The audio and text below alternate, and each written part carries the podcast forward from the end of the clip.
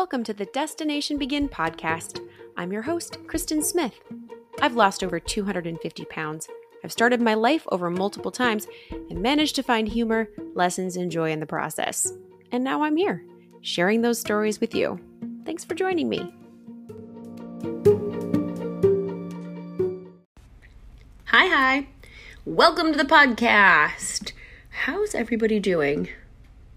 As if you could actually answer me. I don't know even why I say that. It just there's two things that are really hard in podcasting. It's how to start and how to end. I don't know why, but I'm always like, "Okay, bye. That's it. See ya." And then when I start, it's like, "Hi." Uh anyway, now that we're over, we can just launch in.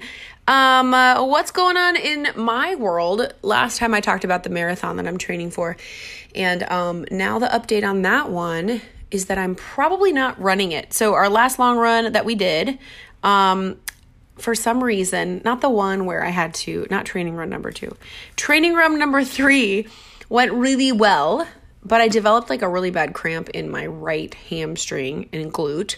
I powered through it.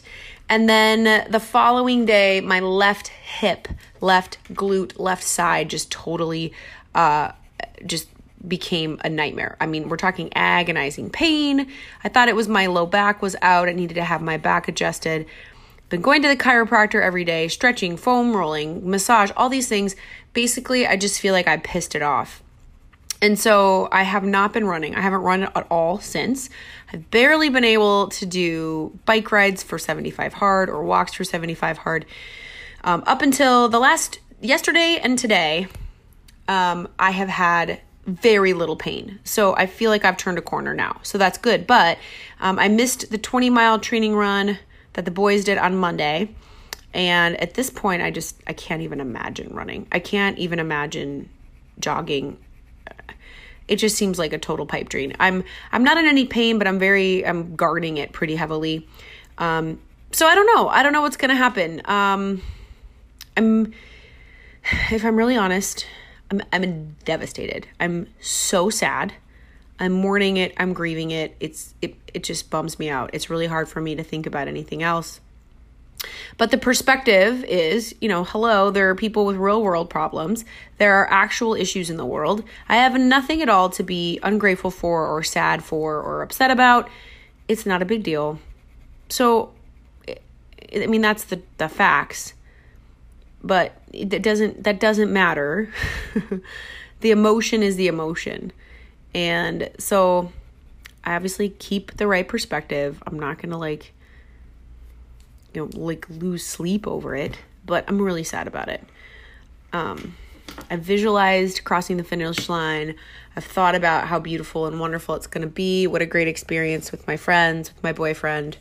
Um so it's, it's really hard to set that down um, but I have no choice. And it, hey, it could all resolve. I may get there, feel really good, and run the best race of my life. I don't really know, but the likelihood of that happening seems very small. So it's very sad. But um, you know what do you do? You just have to. I just have to roll with it. But um, our the twenty mile training run was on Monday, and I decided since I couldn't run I at least wanted to be part of the group and be moral support. So I hopped on my bike to ride along while the guys ran 20. So we started at 5 a.m. And number one, this was a stupid idea because while I'm in pain, walking, biking doesn't seem to bother it, but I also had not biked for four hours on this injury before. But that's exactly what I did. The, the boys, it took them about, I shouldn't say boys, the men it took him about three hours 345 something like that to run the 20 miles. And i was with him the whole time on the bike. And that is a long time to be sitting like that when you're low back and glute and leg and god knows i don't even know what's wrong. When you're in pain. So it was stupid number one. It was stupid to do it. But it started off fine and it was kind of fun. Um, the guys ran really strong. The first 10 miles we, we took a big circular route. So we went down the beach path and then we went over the bridge at 79th off of Miami Beach onto Biscayne Boulevard, which is the main drag that runs along the actual landmass of Miami, um, down to near downtown Miami and back over the big bridge that goes back to Miami Beach into South Beach, which is stunning. You're running you're running along the freeway, and on your right is the water with all of the cruise ships. and it's so cool. And then you run into South Beach. So that part of the journey was about 10 or 11 miles. And um, it was beautiful. The sun was rising over Miami Beach. So even though I was just on my bike and I wasn't running, I still got to experience the beauty of it. And it was amazing. And um, I'm so proud of these guys. So, so, so proud. Danny is 59. He hasn't run a marathon before, but he's been athletic his whole life. Um, but recently, you know, maybe not in pristine shape, but he started coming to boot camp almost a year ago, and um, I gave him some uh, workout advice, nutrition advice, some coaching, all that stuff. Kind of taught him about macros. I'm not taking credit for his transformation, but I got him started with good knowledge, information. And he's been working really hard body transformation, lost weight, built muscle. Super proud of him. He's doing 75 hard because, you know, he gave into my peer pressure. And he's slaying it. And um, it was his idea to do this marathon and then we jumped on the bandwagon. And then you have Roy, who just turned 49. He has never worked out his whole life. He's never done more than a 5K.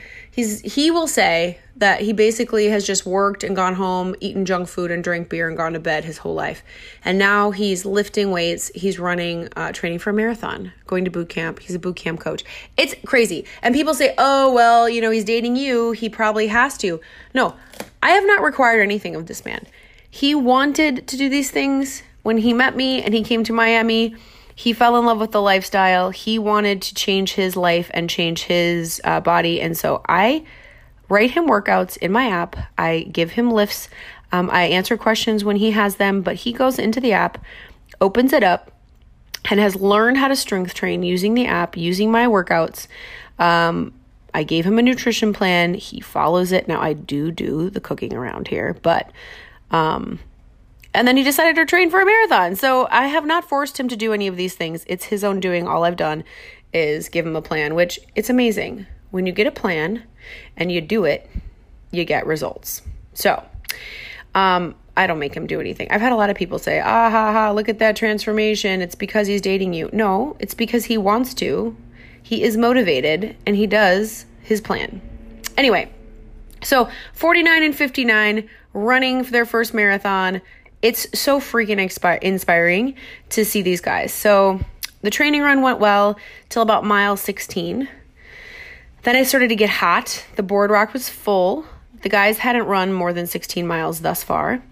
And so this is where it starts to hurt and you're tired and it's hot. So I had the water on the bike and they started to separate. So Roy could run a little faster. So Danny was like, just go. So now there's separation between them. I stopped to fill the water bottle at Starbucks and get a coffee and got back on the bike to find them, catch them up. So I caught up with Roy and he was by himself, gave him some water. I'm like, Where's Danny? He said, Oh, he's, I left him back there. He's back there. So I had passed him and didn't even realize it. So I turned around because Roy looked great. He looked like he was running well. He was on about mile 17. So I turned my bike around, went back, found Danny. He was running really slow. He's hot. I tell him they had switched to a run walk. So I got off the bike, walked the bike, had him hydrate, kind of find out how he was doing. Oh, by the way, he had the flu and he was running with the flu because he wouldn't listen to me and not take the day off. Whatever. Anyway, so got him hydrated. Um, I said, all right, I'm going to go look for Roy. So I take off on the bike. I can't see Roy. I assume Roy has finished because he's not up there and we're almost done.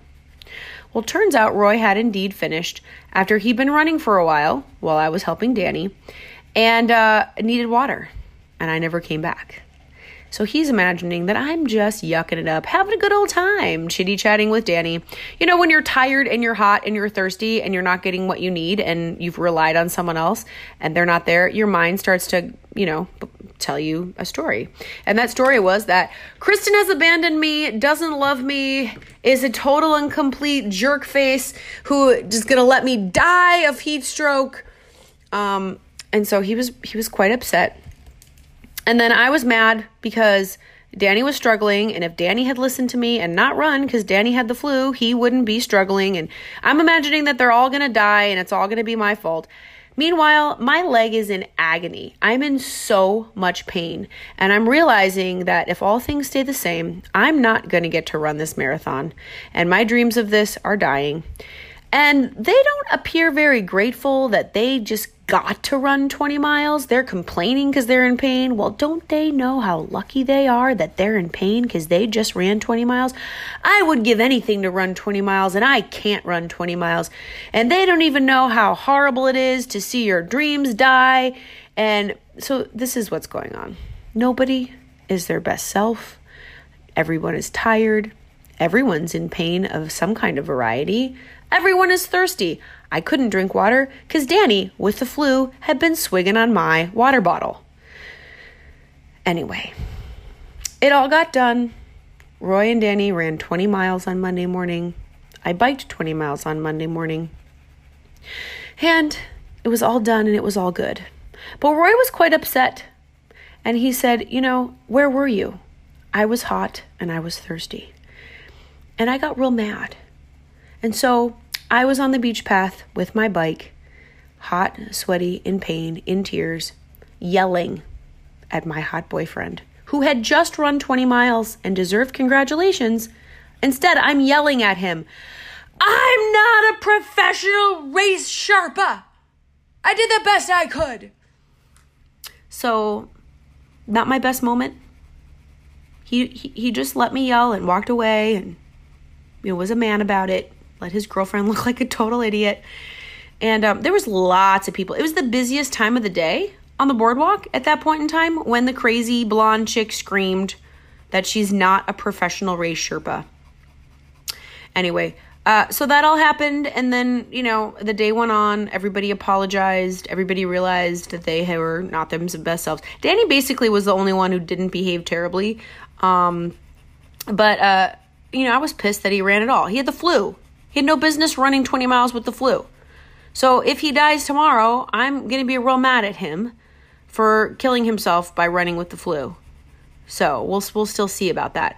Actually, he's fine. So anyway, but the bottom line is the guys ran 20 miles. Their training is complete. Um, a week from uh, this Sunday, they will be running the authentic marathon that runs from Marathon, Greece, into the Acropolis in Athens, the original path of the very first marathon. And I will be there to support them and cheer them on unless some miracle happens, in which I will also start the marathon and hopefully finish as well. So that's how training is going. Um, I am so proud of these guys. I am so, so, so excited for them. I have tasted the feeling of crossing a finish line twice, and it is the most magnificent feeling. There are very few things that have come close to it since. There were very few things before that came close to it, and they are going to get to taste that. And I am, I'm just, I'm so excited. My selfish poutiness, when I put that away, it's all glee and joy for them, especially, especially Roy. Um, I love him, and I, I'm so, so proud of him. To go from being someone who doesn't do anything active to running a marathon is pretty pretty remarkable in such a short amount of time. He doesn't even understand how astounding it is. He has no real grasp of how amazing he is. Uh, I mean, I know he's proud of himself, but it's people who have done a marathon and are watching this or keep saying, "Do you understand how significant it is what you're doing?" It's really, really, really remarkable. Um, and he's like, "Yeah, you know, I, I'm pretty excited." so uh, I'm really proud of him, and I hope it hits him at some point how amazing he is, and and Danny too. Danny is um, Danny's 59 and running his first marathon, and he's pacing really really fast and doing really well. So anyway, that's how it's going. Um, anyway, so there's that, and then all the things, and then it's busy in the end. And so this week's episode, I'm just kind of uh, pulling some. Uh, some information that I have recorded previously and never really put in a podcast. And um, it's really important to take a look at some of the stuff that goes on in our diets and the reasons that we reach for certain foods and sometimes those cravings and things that we love and those reasons, they never go away. And so we can often, instead of being salmon swimming upstream and fighting those things, sometimes we can figure out a way to go with the flow of what we want and figure out a way to make it work. And so that's what um, I'm going to talk about this week on the episode. I get asked a lot how on earth I got started losing weight when I was 400 pounds. It's the number one question is how how did you start? How did you get motivated to start? And I tell the story often of the the kicker, the thing that got me to kind of start down that way, which was a compliment from my classmate who made me all of a sudden imagine that maybe if I tried, I could look a little better.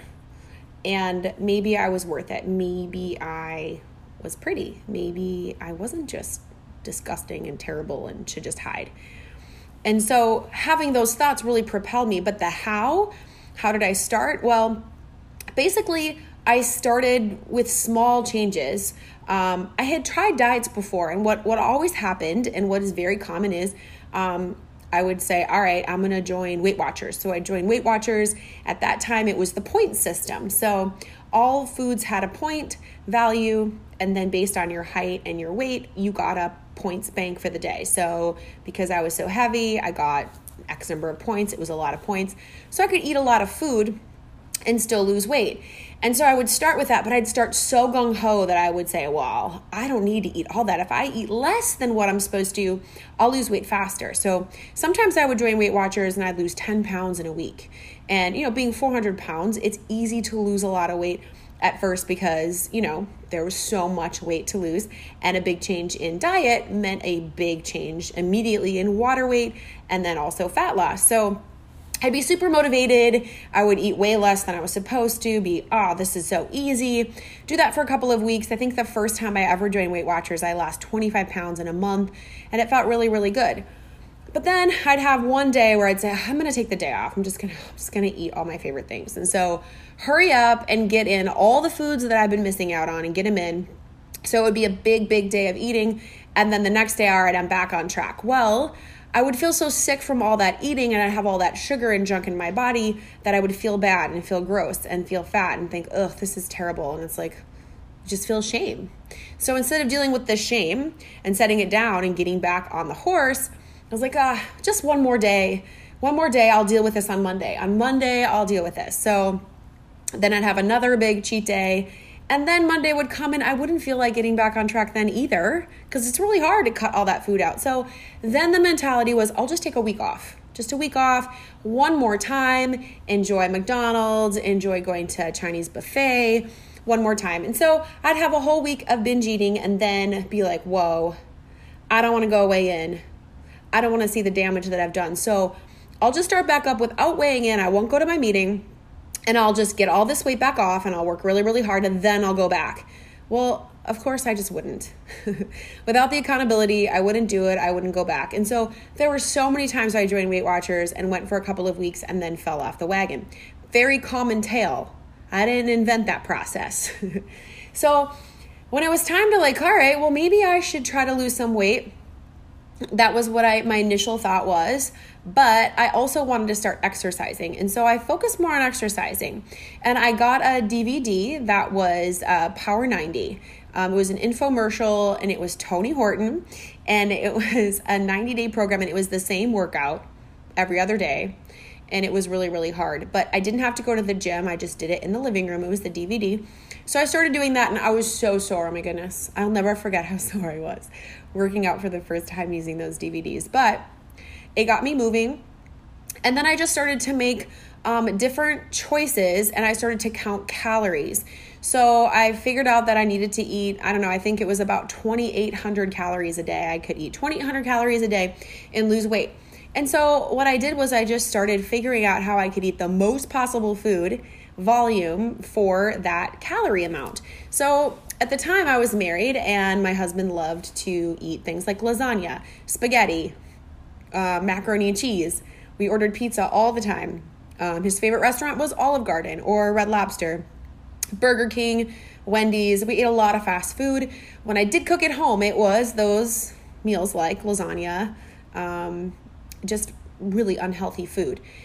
And so I just started to get a little bit creative. So instead of lasagna, I would make a lasagna for him and my son, and then I would make a little separate um, container or pan where I wouldn't put any cheese in it, or I'd put half the cheese, or I would use fat free cheese. And I would make a portion of the same thing but make it lesser calories or keep the meat out.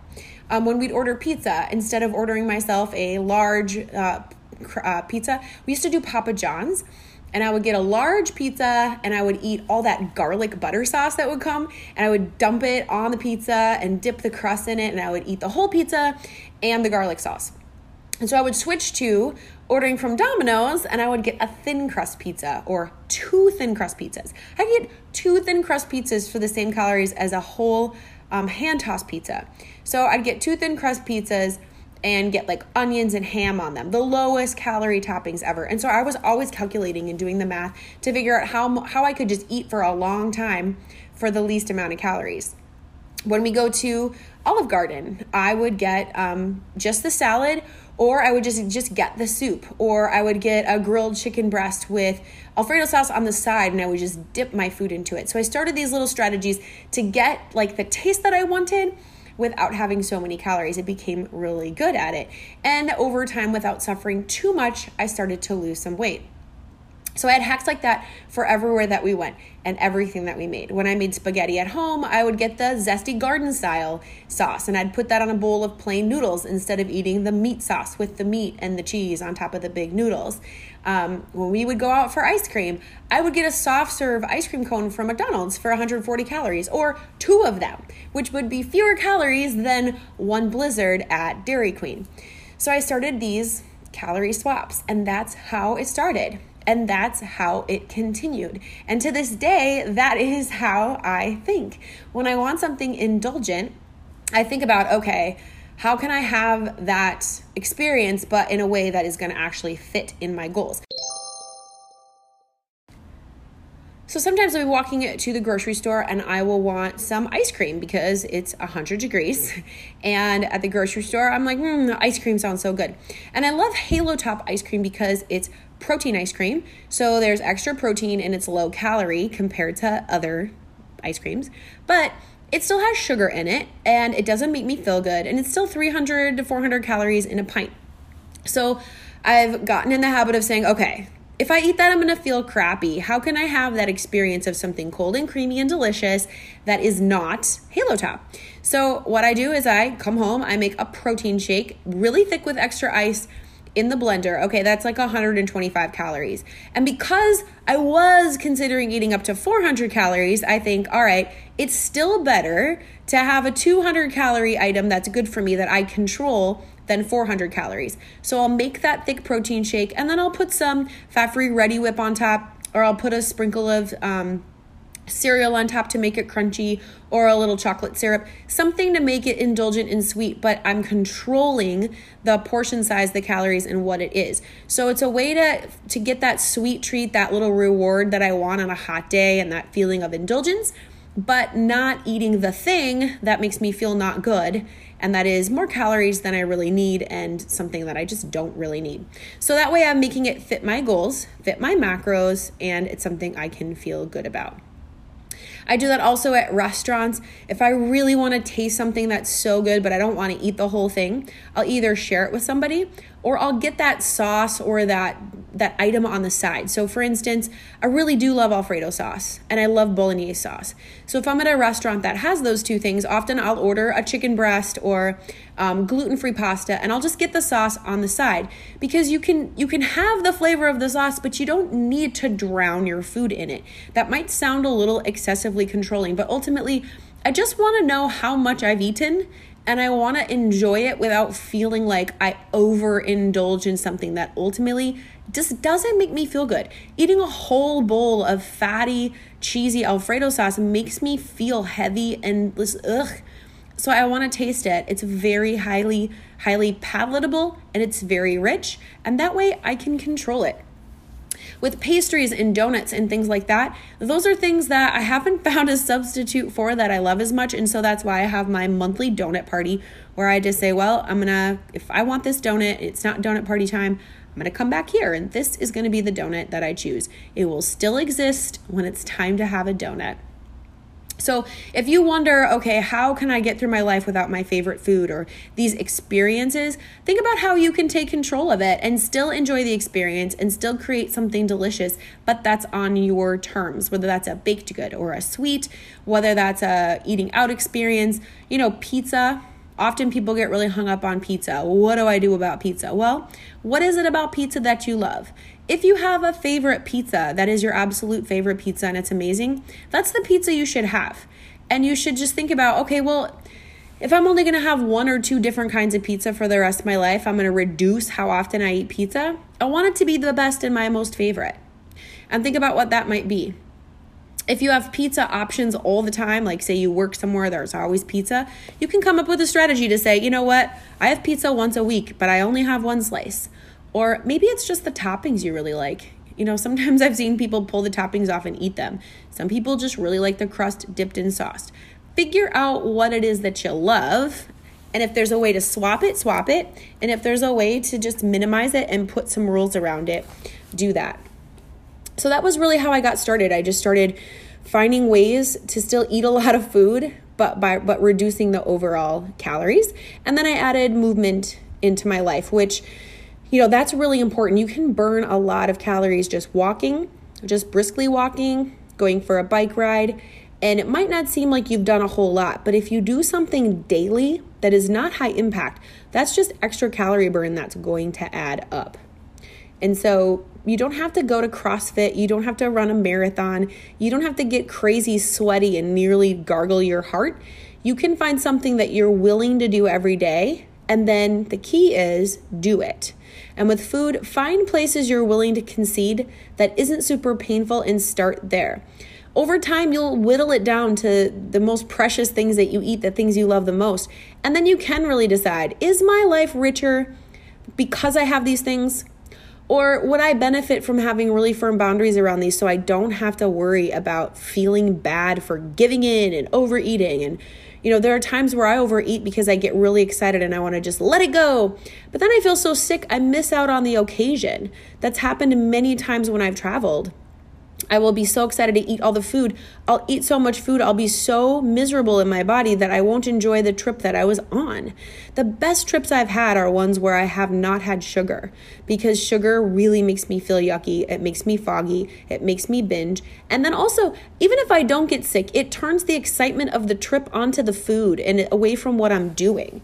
You know, some of the most beautiful sights in the world are are looked at and then where where's ice cream? Where's gelato? Where's the patisserie nearby to make this a good experience? It's like forget it. What what are you actually there for? In chicago there are times where i'm so fixated on running from donut shop to donut shop i don't see the scenery. And so while i love that strategy of going on a run and having donuts along the way um, i'm really cautious that i don't overeat that stuff so that i don't miss out on my favorite city because i've done that so many times. I've made that mistake so, to really put food in its proper place, we can start whittling things back, whittling things back, moving out the things we don't don't care about and adding back in the things we do. Recent example, I really have been craving peanut butter and bananas. Like I want peanut butter and bananas on everything. And I really want to make a big huge cupcake cake and cover it with peanut butter and bananas and whipped cream. It's what I want. It's like this weird thing that's I've been thinking about it. And so the other day I was like, you know what? I want peanut butter and banana. I don't really care what it's on. So I took a rice cake and I spread some PB2 on it and I sliced up some banana, put it on top, and put some whipped cream on top. And I did two of them. It was so filling. It was under 300 calories. It was sweet because bananas are sweet. And there was a little bit of sugar in the fat free Reddi-wip, but it was very low. And I got the flavors I wanted. I felt like I had a massive dessert, but it didn't make me sick. It wasn't 600 calories. I knew exactly what the specs were, and it felt like I was just indulging in my craving without indulging in something that I regretted. So get creative and just take a look at what you're eating. Take a look at what you love, what you're willing to let go. So over time, my diet really, really changed. I went from basically eating all day, every day, to being able to have longer and longer gaps without eating.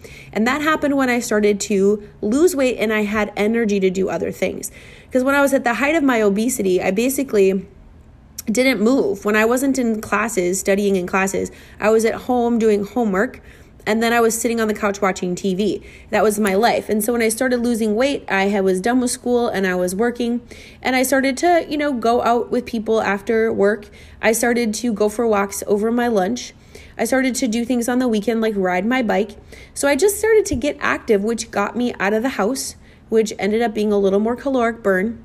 And also, it made me enjoy life other than food.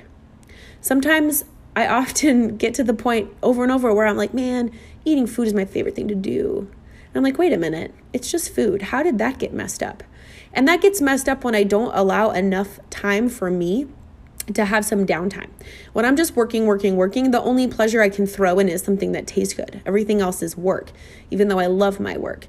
So to be able to schedule some time in to go out and do things like go for a run, go take a boat ride with my friends, go up to another beach boardwalk and stroll and listen to music. Um, whatever it is, getting myself out of the house and enjoying life without food is really important. So if you find yourself or the only thing that sounds good to you is going home and eating or going out to eat so you can eat and drink, perhaps you need more sources of pleasure in your life that have nothing to do with food. That happens to a lot of us. A lot of us who are binge eaters, we do fine. We don't binge, we don't even think about it. But when we start to overextend ourselves, we don't have downtime, we're super stressed and busy, all of a sudden we want to binge. It's almost like an act of rebellion because we want pleasure. We want something that's fun. So make sure you've got some fun and pleasure in your life other than food and start paying attention to where you can make those little adjustments and just move closer to ideal away from the bad habits, the foods that aren't ideal, and just a little closer to ideal every day. Thanks for tuning in to the podcast. I'm so excited you're here. If you want to interact with me, go ahead and send me an email, Kristen at KristenSmithOnline.com. Follow me on Instagram, The Kristen Experience, and make sure you share this podcast with a friend.